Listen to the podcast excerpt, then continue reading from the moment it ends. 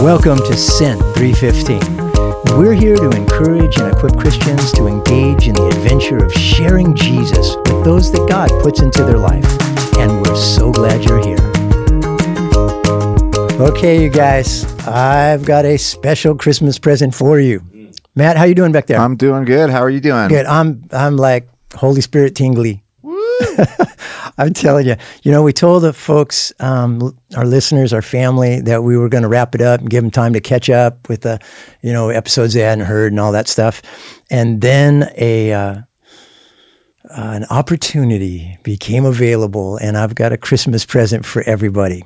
Um, that we're this, as you know, because you're listening to it right now, uh, we're not waiting until next year to give you this one. This is your Christmas present. I am with my very good friend, a man I want to dunk like, uh, Greg. I shoot threes. I don't not. I'm not going to hell, but good good afternoon, okay, or morning, or wherever you at. that's right. And I have a friend, Greg, that's that you know there, was a connection that I knew somebody from 30 years ago, and they ran into him, and I don't know how my name came up, and uh, I went, "Wow, it's a small world," and he goes, "No, no, no, Kevin." It's a big family. Come on, It's a big, That's big a family. word. We're all over. So I get to meet another family member now through my friend Greg. And uh, you guys may know him because he's kind of internationally famous, Mm-hmm. you know. But when I was telling people about the story and about this person that's coming on, they're going, Whoa, I hadn't heard that. Whoa. That's amazing. every time. Yeah, every time yeah, you share this no, story, it's gonna it's be- just every time. This is going to be one of those things where, yeah, we told everybody, yeah, we kind of shoot for 30 minutes, and we're shooting for about an hour and 30 minutes on this one. I think it's a Christmas present. Why would we give them just an appetizer? Right. So, um, do you want to do the official introduction, or should I be real official about the introduction for our guest? I mean, you uh, you go ahead, and I'm gonna piggyback off you. Okay, so uh, middle name, just a second. It's William Ford the third, but is there a Is it middle name record? too? Will? Yeah, I have, m- my name's Lawrence. Lawrence. yeah. Lawrence. Okay, so known by Will Mm-hmm. um, is a is a good friend of Greg's, Yeah. and um, he is out there in Texas, and he is at Christ for the Nations, right? Mm-hmm. And You know, I was there for eight years, but resigned so I can focus on doing just this. Wow. all right, whoa, and then the Dream Team Company now, Yep, that's what I'm doing full time. That and and eight one eight. Mm-hmm. okay, and eight one eight, which I stumbled across and went, oh, I want to go do that. Oh, that sounds like fun. So we'll have to we'll give links and everything. Um, we'll so everybody can catch up with where you're at and how to get a hold of you and everything. But I'll tell you what really impacted me. Um, I was told a little bit of the story from Greg, and then I picked up a book called The Dream King. It's how the dream of Martin Luther King Jr. is being fulfilled to heal racism in America. Powerful. Very much so. And I mean, just breathe prophetically. And, uh, you know, it's one of those adventures, life adventures. And, um, you know, for first, uh, first Peter 3.15 is our foundation here. And, you know, one of the things that's really important, number one is prayer. And every time, you know, you got to be loaded up with prayer before you share your faith, before you, before you try anything that's going to be super powered, right? Um, And then, secondly, in that, you've got to be able to be ready to speak to every type of person. Be ready to give an answer to anyone who asks, to everyone who asks, right? And so, as we've talked about before, I don't have to go to Sudan to find a different culture. I walk, literally walk across my street to a different culture. And, and that's part of the racism uh, thing. I mean, we've got to find out that we're one body, that we're together and, uh, and executing the purposes of God and the mission of Jesus. And um, I just don't know that we have anybody better on the show that could uh, help inspire us that way. So that's my introduction. What's yours? Yeah, I would say, you know, for all those who are listening, you're you're gonna get a chance to hear a man who has gone after prayer like a lot of people I've never even met in my entire life. Um, him and his wife, uh, De Havillah, um, they love how much they love the Lord, but how much they seek Him in the quiet time and in the prayer place. And this man's mandate on his life to cultivate the culture of prayer, um, to reach uh, young people, um, to do life well with uh, your spouse and being married. I mean, all the things that you would want to desire in and in your relationship with God as, as and as a male and even as an African American male cuz you know me being myself African American will obviously African American you know our our, our our people are not raised to know what it means to come from a healthy space and to live healthy mm-hmm. and to be in healthy relationships and see healthy family. And if you have not picked up this book, let me yeah. tell you something. He has a ton of resources, which we'll get into at the very end. But this is the one that marked me. This book yeah. right here, The Dream King, marked me when I got a chance to sit mm. down and read it. And we're going to talk a little more, more about it in the podcast. But he wrote this book with uh, Matthew Lockett, and the story behind it is so powerful. Oh my God! If you want to do, if you want to give someone a really amazing Christmas gift, listen to this podcast, refer the podcast, and then give them the book along with it because they will be completely blessed. But Will Ford is a is an amazing man of God. I totally agree. And what's really funny is uh, our introduction has been so long that we haven't let Will talk at all. That's all right. That's all right. We, hey man, just all facts over here. It's all facts. That's true. That's true. hey Will, um, you know what? I just want you to, you know, just share, um, you know, how the Dream King came about, and uh, and you know what? Uh, everybody needs to know the story. So we'll just give it to you and and let you talk a little bit on it. Well, first of all, Pastor Kev, thank you so much. So honored to be on here with you today. Of course, Pastor Greg, love you, sir. And uh, it's, it's, a, it's an honor to be with you. I love the scripture that you use for this first 3 to 315. It's one of my favorites. And uh, uh, because a lot of the emphasis is on the last part of, uh, you know, being ready to share, you know, our faith. But the beautiful part of it is that first part where it says sanctify yes Christ in your heart. And I learned I do these little you know, Bible study sometimes, the Spiros Zodhiates, the study Bible, talks about that word in, in particular for sanctified. It means sincerity without duplicity. Mm. in, in, other words, a sincerity that doesn't have an agenda. Yeah. Come on. Where we just, you know, and it's no, not double minded. It's a beautiful passage and uh, that so I, I, love it's one of my favorite scriptures. So thank you for using that. Absolutely, as, like the, the scriptural base for this because you know I think that's what people are looking for right now is like an authentic relationship with the Lord, an authentic faith. And I think that's one, one of the things that's so compelling about the time that we're in right now. Where we're in this time where social distancing has revealed the social distance in our hearts. Yes. Mm. And in the midst of this time where we're being exposed on so many different levels and, and we look like a mess, God is weaving together something amazing through the body of Christ right now. And he's going to use the United Church to heal a divided nation. Come I think on, we're man. the only answer for the division that's going on right now. I mean, don't you miss the good old days of the racial tension? Now we have vaccine division and everything. I mean, you know, Thanksgiving looked a little bit crazy for some people. I mean, Christmas may look a little even different with all these different variants or whatever. But the, my point is, God's after something with the church and I believe this, this is a, the, one of the greatest setup in the midst of this crisis is that the love of God is going to go viral in ways that you know no variant can. Mm, and I'm, I'm so I'm so excited about that. So the reason why I have such a hope for this is what's been happening in my life and what started in my life. Honestly, before I was born, in my family, I have this 200 year old kettle pot that was used by the slaves in my family. They used it for cooking, they used it for washing clothes. But the story of it, and the reason why it's passed down, is because secretly they used it for prayer. They were owned by a slave master in Lake Providence, Louisiana, who would beat them for any reason. Praying was one of them. And um, the irony is that they want he wanted them to be uh, he wanted them to be Christians because he knew that Christian slaves made better workers, but he'll pervert the gospel and say, Slaves, be obedient to your masters if you want to go to heaven. Now, we know we're saved by grace through faith, not of works. It's a gift of God, so that no one should boast. But it was easy to teach slaves that back then because it was against the law for slaves to read and write. It was also against the law for anybody to teach them how to read and write.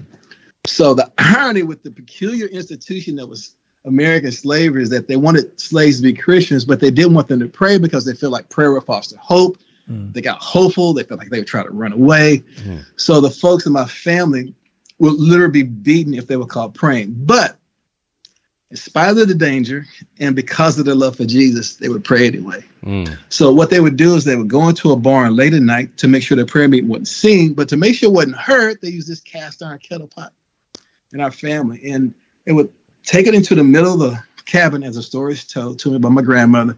And they would turn it upside down, invert it, turn it upside down on the cabin floor, then prop it up like three or four rocks so it's suspended off the ground about an inch or two. Then past the Kev, they would prostrate themselves in the ground and put their lips in between the opening between the ground and the kettle so that the kettle pot muffled their voices as they prayed through the night. Wow. And the story that they passed down with the pot is this is that they didn't think they would see freedom in their time, so they prayed for the freedom of their children and the next generation. Mm. But one day, freedom comes. There's this young teenage girl. She decides to keep that pot and that story in our family. One, because she's probably thinking about all those who are dead and gone, risk their lives to pray for her. She's probably thinking about all those who are too old to enjoy the freedom she's about to embrace. So she keeps that pot and that story in our family. And she passed us, passes the pot and the story down to Harriet Lockett. Harriet Lockett passed it on to her daughter, Nora Lockett. Nora Lockett passed it on to her son, William Ford Sr., who then gave it to William Ford Jr., who then gave it to me, William Ford III. Mm. So I've been taking that pot around the country since 2001 to remind people of the prayer bowls in heaven that catches our prayers. I mean, they use that pot as an acoustic means so that the prayers wouldn't be heard, but literally there's a prayer bowl that catches our prayers. Revelation 5 and 8 says our Yep. prayers get turned into incense and it's collected in these golden bowls. I believe they're golden bowls because that's how precious our prayers are to God. Mm. And in Revelation 8 through 3 5, it says that more prayers are added to our prayers, or more incense is added to our incense. And it, it, it, it creates this, this, this amazing influence upon the heart of God. At some point in time, he tells the angels to hurl the entire mixture with, with a coal of fire down to earth and releases answers as a result of our prayer initi- intercession and, and plus, of course, the heart of God being released upon earth. Mm. And so I've been telling people, listen, there's the prayers of a godly remnant of people, not just black Christian slaves, but also white Christian abolitionists and revivalists. Mm. Yep. Those folks prayed into being the first and the second great awakening. Come yep. on. Yep. So yep. had it not been for the, those revivals, slavery would have never ended in our nation. So I, I had this profound dream in 2003, 2004, after sharing this kettle story around the country. I had a dream with Dr. King in it where God began to deal with me about unforgiveness issues that I had with the police in my area and also folks in the white community where I was. Maybe I shared a dream in detail later on. But uh, so anyway, my friend Lou Engle said, Hey, that dream is so powerful.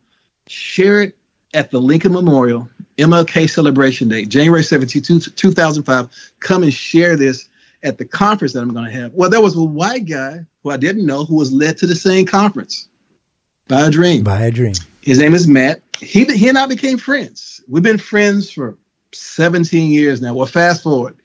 That white friend of mine, Matt Lockett, he found out that the Civil War ended in his family's front yard. Mm. So we thought, man, what a cool coincidence. You know, I have this kettle pot where slaves pray for freedom. You have this house where General Lee fought his last battle. We thought, man, what a cool coincidence. And we were friends for 10 years before we knew the rest of the story of his family. But then, Pastor Kev, we found out this. We stumbled on more research and we learned that it was my friend Matt Lockett's family who owned my family where the kettle pot came from. Man, oh man. God. and we and we met at the Lincoln Memorial, both led by dreams, to the place where Dr. King said is I have a dream speech. I have a dream that one day the sons of former slaves and the sons of former slave owners will be able to sit together at the table of brotherhood. Come That is on. so incredible, Will. It is so And that's incredible. that's like the tip of the iceberg of the story. I mean, this story is crazy. I mean, my friend Matt Lockett's family is also the family that invented the Confederate flag. what? yeah, yeah, yeah, yeah. So through the Yeah, yeah, same family where the flag of rebellion was raised up in our country, the rebel flag, through the same family where the flag of rebellion was raised up, listen, the flag of surrender goes up in their front yard. Come on. But but the other thing is that he had a, a revivalist and an abolitionist in his family too, who who traveled with Francis Asbury, who was a circuit rider. Mm. And he took a strong stand against slavery. So it's like all of our families, we have these things called generational blessings or generational curses that represent these dominating themes of storylines. And I think that's what God is shouting to America right now is this. What storyline do we want to be a part of? Yeah. The healing or the hurt, the blessing or the curse? What storyline do we want to be a Come part on. of? And so this story happened to two guys who led to meet each other led you know led by dreams to meet each other at the Lincoln Memorial on MLK yeah. Celebration Day, at the spot where Dr. King said, "I have a dream." That one day the sons of former slaves, sons of former slave owners could sit together at the table of brotherhood. And, so we thought, you know what, we have to write a book about this. So we wrote a book about it called The Dream King. And, uh, you know, we've been traveling together and speaking on this topic and growing and learning as we you know, yeah. encountering more people across the country. You know, you know, Will, and, and that's why people got they have to pick up this book. I'm telling you, right? Because that's that's not the only story in the book. And I'll tell you, I was sharing with you before we started recording. One of the things that your book and and hearing your message did for me is give me faith and give me hmm. hope mm. and inspire me because the way that you connect, you know what, slavery wasn't God, God's idea, and abortion right. is not God's idea. But I got to mm-hmm. confess. I, I, really didn't, you know, I, have been fighting it and, and, our church works real hard and we, we um, build pregnancy care centers as, as alternatives. We go after that. It's on our heart. We're doing battle. But your book and your message gave me hope. If slavery can end through the power yeah. of us coming together in prayer, blacks and whites and everybody else, then mm-hmm. I have mm-hmm. faith and hope that we can abolish abortion. And I don't know, at the time of this recording, which we're going to get this one out really quick, the Supreme Court just heard the case in Mississippi. And the, yes. the, the, the kind of the rumors that are coming out of it um, seem to be that, you know what, they're, they're going to, looks like they might uphold that Mississippi state law. And it's not everything, yep. but it's finally a step in the right direction. So, can you talk about that? The correlation that you saw between? Oh yeah, most definitely. It's, it's, it's so compelling. I mean, you look at the 1972 decision, and you also look at a case that came before that in 1856, 1857. There was a case with uh, uh, Dred Scott.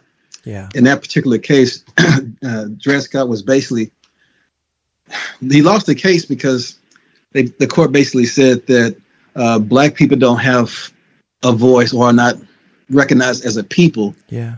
in the court of law. So everybody thought that case sealed the fate of slavery yeah. in our nation. It, but uh, and then and, and that case was passed seven to two, and uh, the uh, chief justice at that time, that 1857 decision, he said, "the uh, it's the right of every person to own a slave, but it's not the right of anyone to force their morality on someone else." Mm and then, of course, 1973, mm. Supreme Court decisions passed seven to two, just like the other one, seven to two.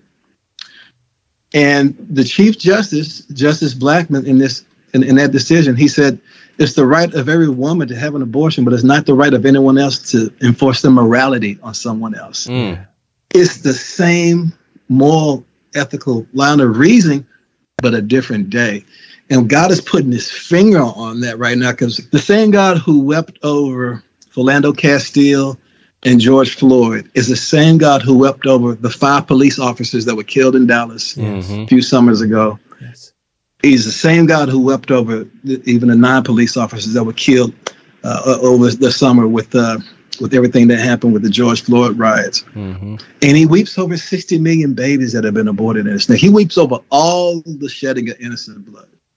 And so some people say, well, you know, of course, Black Lives Matter, and I totally understand where they're coming from. I understand the emphasis, and I'm praying for the entity. That's the way I like to say it. Mm-hmm. Uh, some people want to say all lives matter, and I, I, get what they're trying to convey. I get what they're trying to convey. But I feel like God is saying, drill down deeper. Life matters. Mm-hmm.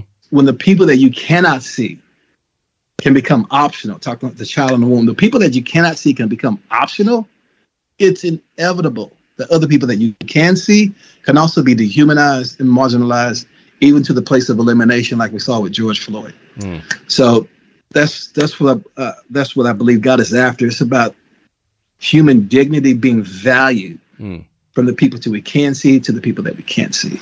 And you know, it it it it just in my mind, it just can't be done without the Lord because it's a supernatural mm. battle and we got to fight in yep. the heavenlies. And you know, it's it's G. I mean, when we're eavesdropping in John 17, and we're hearing Jesus yeah. talk to his Father and saying, "Make them one, unity, yes. unity, unity, unity." It says that when we love one another, the world's going to understand that the Father sent the Son. right? So it is critical that in the body of Christ we come together as one and give that mm-hmm. example to the world of oneness. And I think that that's when something supernatural is is going to happen. I had a question. My question was in regards to the meta, you know, sharing the meta the meta narrative uh, of drilling down to the core value of uh, reconciliation. Um, could you share a little bit about? I mean, we've talked about it privately, but I think it'd be mm-hmm. uh, very beneficial for the listener to hear from your perspective, since you've been going after this, you know, pretty much a, major- a majority of your life. Uh, what the meta narrative, mm-hmm. how you feel from God's heart, what that looks like. Yeah. Oh, yeah. So I like to talk about it from the standpoint of what, what, what Matt and I learned. You know, this, the Civil War ended in his family's front yard. And basically, literally, it did. Um, General Lee, his very last battle was April 6, 1865, at a house called Lockett's Farmhouse that was owned by a family member of Matt's. And the story is that the, the Southern Army was in the front of the house, the Northern Army was in the back of the house, and the only thing that stood between those warring armies was that house. wow. And the house has been preserved from the day of war. It's still around to this day. Still has bullet holes in it from the Civil War. They have a historical marker on the front that says, Here Lee fought his last battle, April 6, 1865. Three days later, April 9th, most historians know that that's when he did the un- unconditional surrender at Appomattox Courthouse, there uh, at the McLean County Farmhouse. But the deal is this a day after the war was over, that house got turned into a hospital for both sides. Mm, mm. Oh, man. Come on. And former slaves worked with white nurses to heal the wounds of brothers who have been fighting against each other for too long. Literally. That house stood in the gap yeah. and took shots from both sides. But it stayed there long enough to be an agent of healing once everything was over for both sides. They say that the floorboards in that house, there still are blood stains from both sides on in the floorboards of the house there. What a prophetic uh, picture, uh, right? Mm-hmm. So it's a great prophetic picture of what I believe that the church is called to be. You know, we're called to be that that that entity that's standing in the gap. We're standing in the yes. gap. And uh, I think that's the radical place. Like other people like like to say, you know, uh, you know, I'm on the radical right or whatever. Yeah, really, honestly, you're not radical. To be honest, you're not radical because you're totally surrounded by everybody who thinks like you, and all you do is just label the other people on the other side, and then you got the folks who think they're on the on the radical left, you know, and you're not really radical because you're totally surrounded by people who think like you. If you take any shots, you take one shot from the other side. Everybody who's around you, you know, pounces on them, you know. So yeah, and all you do is just label the other side. You don't try to understand the people that you know have, have an opposing view. Um, I don't think those are, are, the radical place. I think the radical place is the radical gap. Mm. And when I say radical gap, I don't mean like in the center, trying to win friends and influence people, or whatever, or in the middle kind of thing, centric kind of thing. No, I mean it's the gap between our understanding and God's understanding mm. about Himself and each other. Mm-hmm. And the people in the radical gap had like drawn a Venn diagram in the spirit, and they say, okay, you know what? There's some things and principles from this side that line up with God's kingdom. There's some things and principles from this side that line up with God's kingdom. And they're hanging on to God and they're hanging on to both sides because they actually love people on both sides. Come on. Come and instead on. of bringing labels, they're trying to bring understanding. Mm. And I call it the radical gap because if you stay in that place, you're going to take shots from both sides. Yeah, for sure. Yeah. Mm. But the beautiful thing is that if you can stay there long enough, God can use you to heal a family. He can use you to heal a community. He can use you to heal a nation. So Ezekiel 22, 30, Jesus and God says in there, I'm looking for somebody to stand in the gap. gap. But then he says, but I couldn't find anyone. Mm.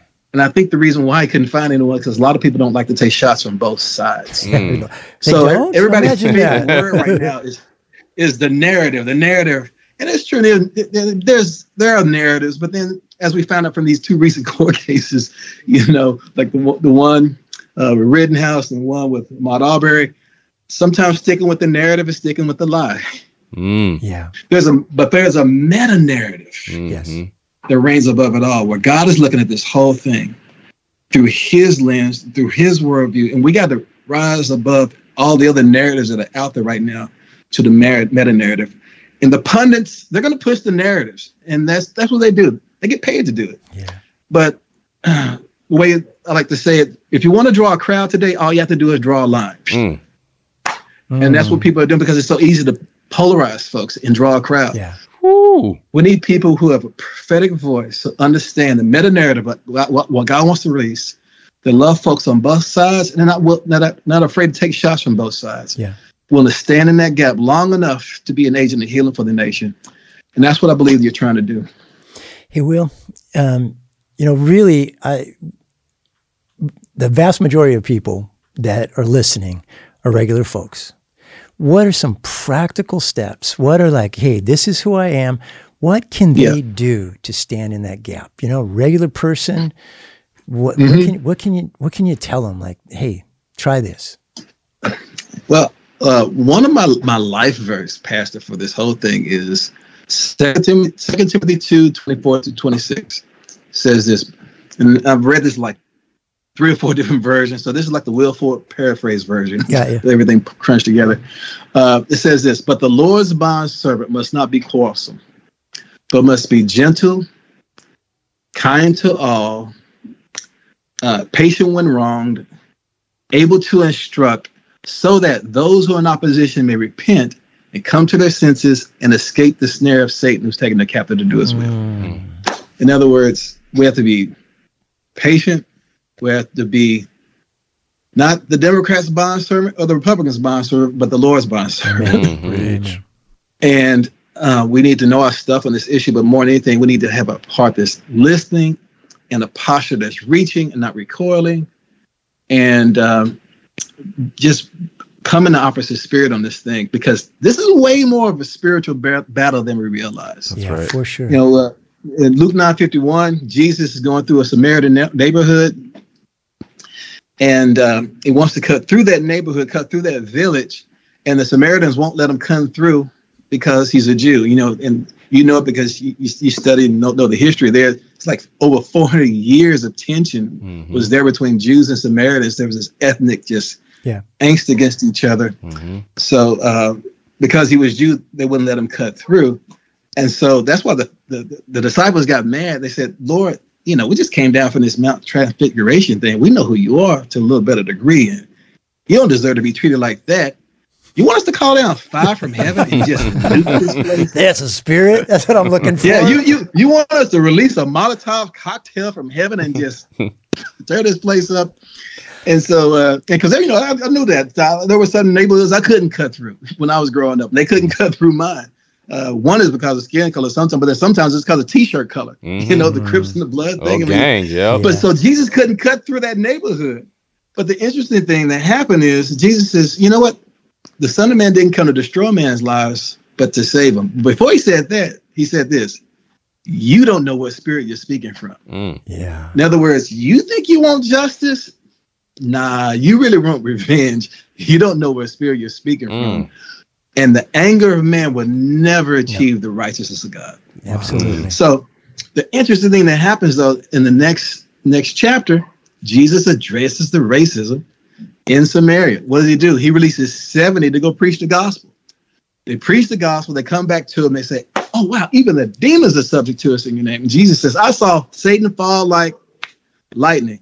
I believe that when he said that, he wasn't talking about what happened at the beginning of the age. I think he was talking about the principality that was over that region. Mm. In other words, as the gospel is being preached, the agreement with in the hearts of the people with the principalities over the region, something breaks, Mm-hmm. and all of a sudden there's an open heaven there. Mm-hmm. And in the place of that open heaven, Jesus says, "I'm going to use this as an opportunity to change the way people think about each other." So this Jewish lawyer who can't stand Samaritans, he comes to Jesus and he says, "Well, then who's my neighbor?" And says, "Jesus, oh, you want to know who your neighbor is? Let me tell you the story about a good Samaritan." Mm-hmm. The good Samaritan, like Jesus, why don't you talking about a good Samaritan? You just experienced racism from. Why don't you share the story about the racism that you experienced from Samaria? Mm-hmm. No, he says, you know what? In the place where the we had the heavens open, I'm gonna use this as an opportunity to destigmatize the very people you can't stand. Come on. And I'm a, I'm gonna tell you the story about a good police officer.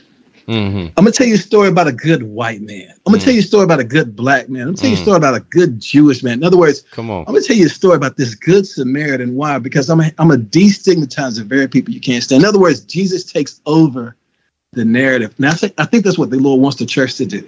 Yeah, it's time for us not to. We're not ignoring the racism. No, we're gonna shift the narrative through the preaching of the gospel sharing our lives, but then also realizing this is way more of a spiritual battle than we realize. Can I share one last story to kind of bring that part home? Yeah, yeah, yeah. I think that's so, okay. so, Don't turn the well off. So I, so I, I had this uh, I had this experience where I experienced racism in a, in a neighborhood uh, that, that I was in, and uh, there was a gentleman who was visiting uh, a house down the street and he's a family member of one of my neighbors, and he said some stuff that was really ugly to my wife. She was literally shaking by this encounter. Of course, it's always the devil's rep- recipe. You know, she's black, he's white, older gentleman. But she said he, he never used the N word, but he just, just the way he talked to her, she just, the way he came at her, she just knew there was something more to it. So I thought, okay, well, you know, let me go down and have a conversation with him, you know. Mm-hmm, mm-hmm. and so I, I walked down and uh, I probably y'all, I probably know what spirit I was speaking from. I, I probably was more like that Toby and Wigway song or whatever. That try Jesus, don't, but don't try me because I throw hands. I probably was more like that. but uh, so, but anyway, I get to the house and the the son-in-law comes out. He just apologizes. You know, he's like, "Man, forgive my father-in-law. I'm so sorry. I heard about what happened." Then I, I see him later. You know, you ever had that person apologize without apologizing? It's overly nice. The mm-hmm. Lord told me, look, he's old, he's set in his ways. Just accept that. But the daughter, his daughter, she just would act like she didn't see me. I would walk down the street, say hi or whatever, or drive up. My wife would wait. She just treated like we were invisible after that. And so, you know, we were like, okay, you know what? We'll talk to the hand. I don't see you either, you know? Mm-hmm. Well, Pastor, one day where I'm at the I'm at the uh, playground with my two boys, and and the and the older gentleman is there with with his two grandkids. And the, the oldest one of those children look at me. She's like six or seven years old. She looks at me. She says, "I'm ready to leave right now." Mm. Just I'm like, okay, well, maybe she's been out here for a little while. Maybe it's too hot. And he says to her, "Oh no, we, we, we just got here." And then she starts crying and stomping her feet and saying, "I'm ready to leave now." She runs to her grandfather. Then she turns to look at me, and honestly, she looks at me, her eyes rolling back of her head. She falls on the ground and she starts moving like this. Whoa.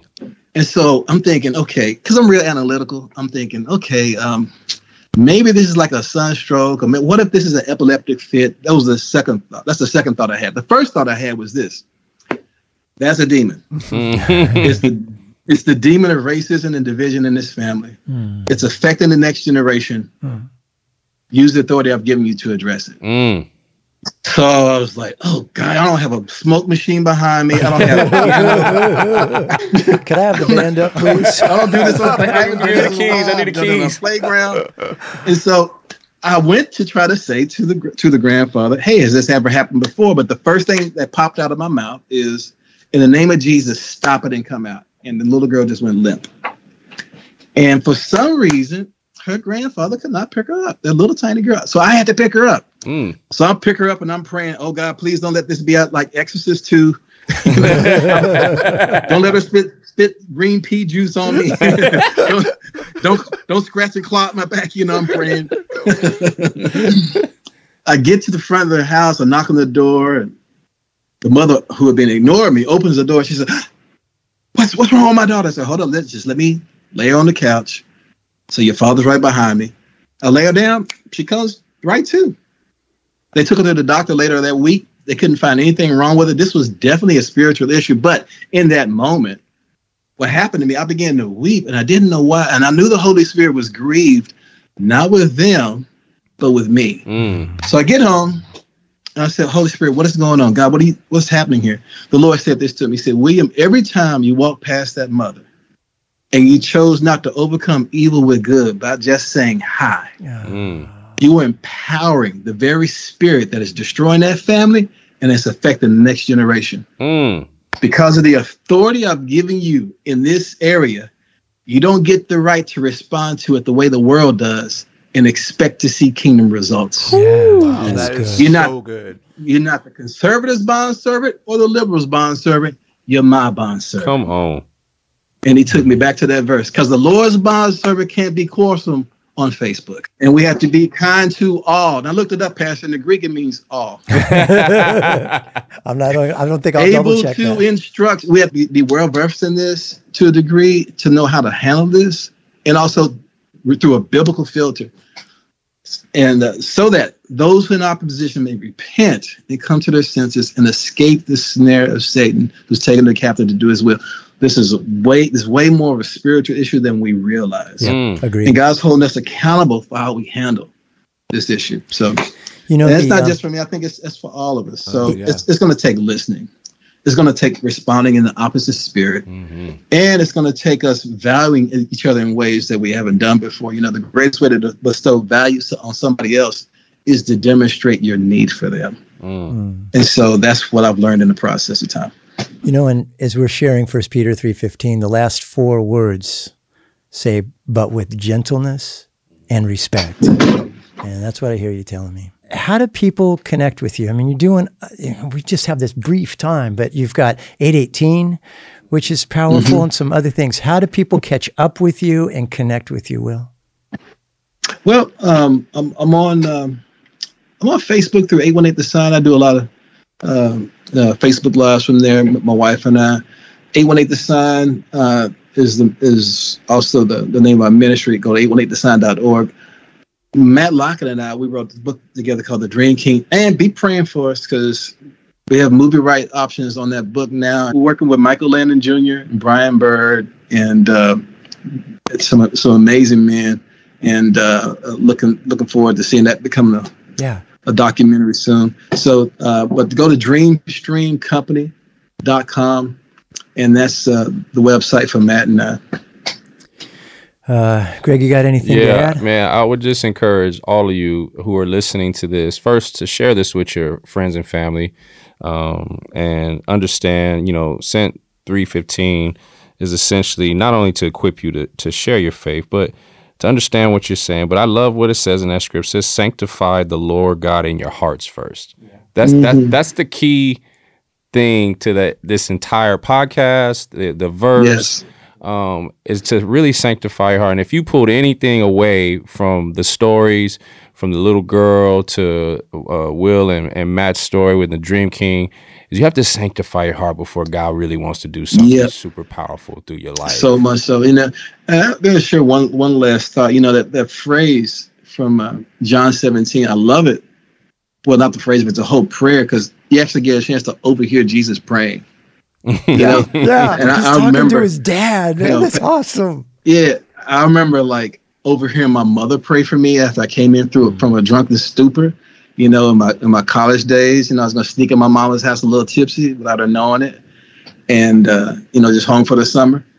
And who's up praying for me at three at the three in the morning? Mm, My mama. Mm. She, she's just going to town, and uh, so it, it branded me. It sobered me right up. One, mm, but then uh, a year later, when I like for real, for real, gave my life to the Lord, I said, "Ma, you had no idea. Hearing you pray for me, it branded me, and uh, I just want to thank you." I said, "You didn't know I was on the other side of the door, but thank you for praying." She said, "Oh, I knew you were there. Oh, come on. Yeah, I, I, I, I knew you were there the whole time. I just wanted you to know what I was contending for, Yeah. and what God had placed on my heart concerning concerning His plan and purpose and destiny for your life, and how I was contending for it." And I feel like that's what John 17 is for us. Mm, Jesus is allowing us to overhear his prayer. And even even the phrase I have a dream from the I have a dream speech, Pastor Kev, that came from a prayer. mhm, This a little girl named Prathia Hall. She's praying in a church that had been burned down by the Ku Klux Klan. Dr. King was there, and Prathia Hall, he liked the name, name Prathia. Her Yeah. dad had named her after prayer. mm, And so she's praying in the midst of that of the ashes of that church being burned down. She prays, I have a dream. And she just starts naming off her own list. And later on, when she was taking Dr. King to the airport, Dr. King said, You know, that little phrase you had was so powerful. You mind if I borrow that? mm. No way.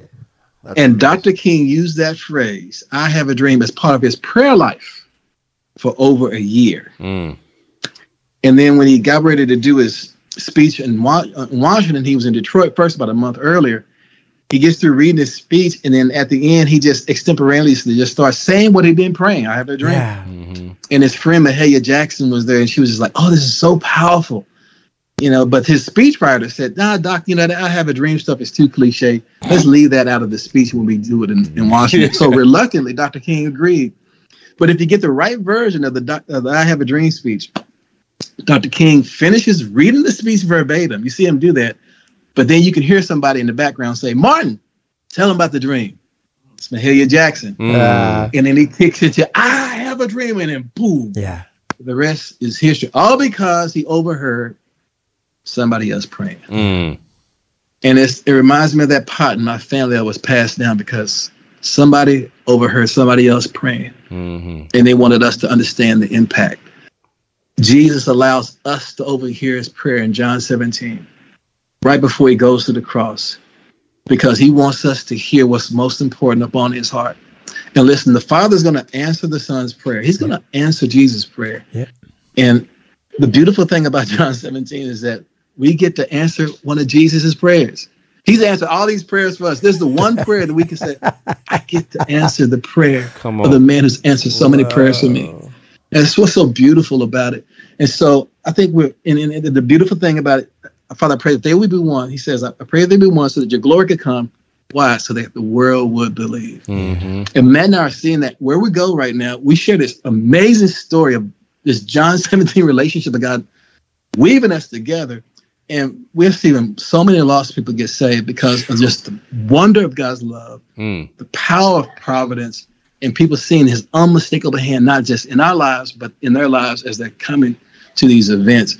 And I think even for somebody listening to this right now, this is a great sign to let you know, listen, God has not given up you on, on you. Don't put a comma.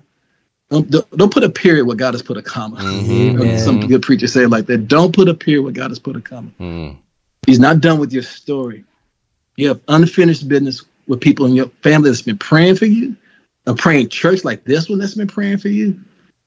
And you know, you're just getting a chance to hear a little bit of the conversation that God's been having about you through us right now. He loves you. Come on. And so I don't know. I'm just excited, Pastor. Yeah. Will Will you do this? Will you um, just release us by praying for the people that are listening right now? Yeah. So so Father, we just I just thank you. Oh God of providence. Nothing is a mistake. Nobody just happens and nothing just happens. We thank you, Lord, that you willed all of us into existence. And you have a purpose and you have a plan, you have a destiny for everyone. So, Lord, we, we just thank you for this amazing grace that we get to stand in. And we thank you that we get to be the answer to your son's prayer in this season. Oh, God, we thank you for the spirit of reconciliation Come being on. released in ways we've never known before. Lord, just even the beautiful relationship, Lord, Pastor Greg, Pastor Kevin right now, Lord, Matthew behind the screen. God, I thank you for these amazing men, this three chord, three chorded love, Lord, that can't be broken. But even beyond that, God, just what you're doing in this congregation and church and just everybody who's listening right now, I thank you that you draw men with cords of love that can't mm. be broken in Jesus' name. Mm. Weave them into the destiny, the plan that you have for their lives. And God, we ask you, would you make this church the church that's willing to stand in the radical gap? Come on. Yes. That's willing to take the shots from both sides because we love folks on both sides. Mm. And that God, you release your your fire for revival mm. in ways we've never known before. Mm-hmm. And use us right now to stand in the gap for our city, our families in this nation. In Jesus' name. Jesus. Amen and amen. Amen. You know, uh, Greg, we usually close the show by reminding everybody that's listening that they're sent. I uh, think this time what we should do is say, Yes, Lord. Yes, Lord. Yes, Lord. Mm. We're sent. We say yes. yes.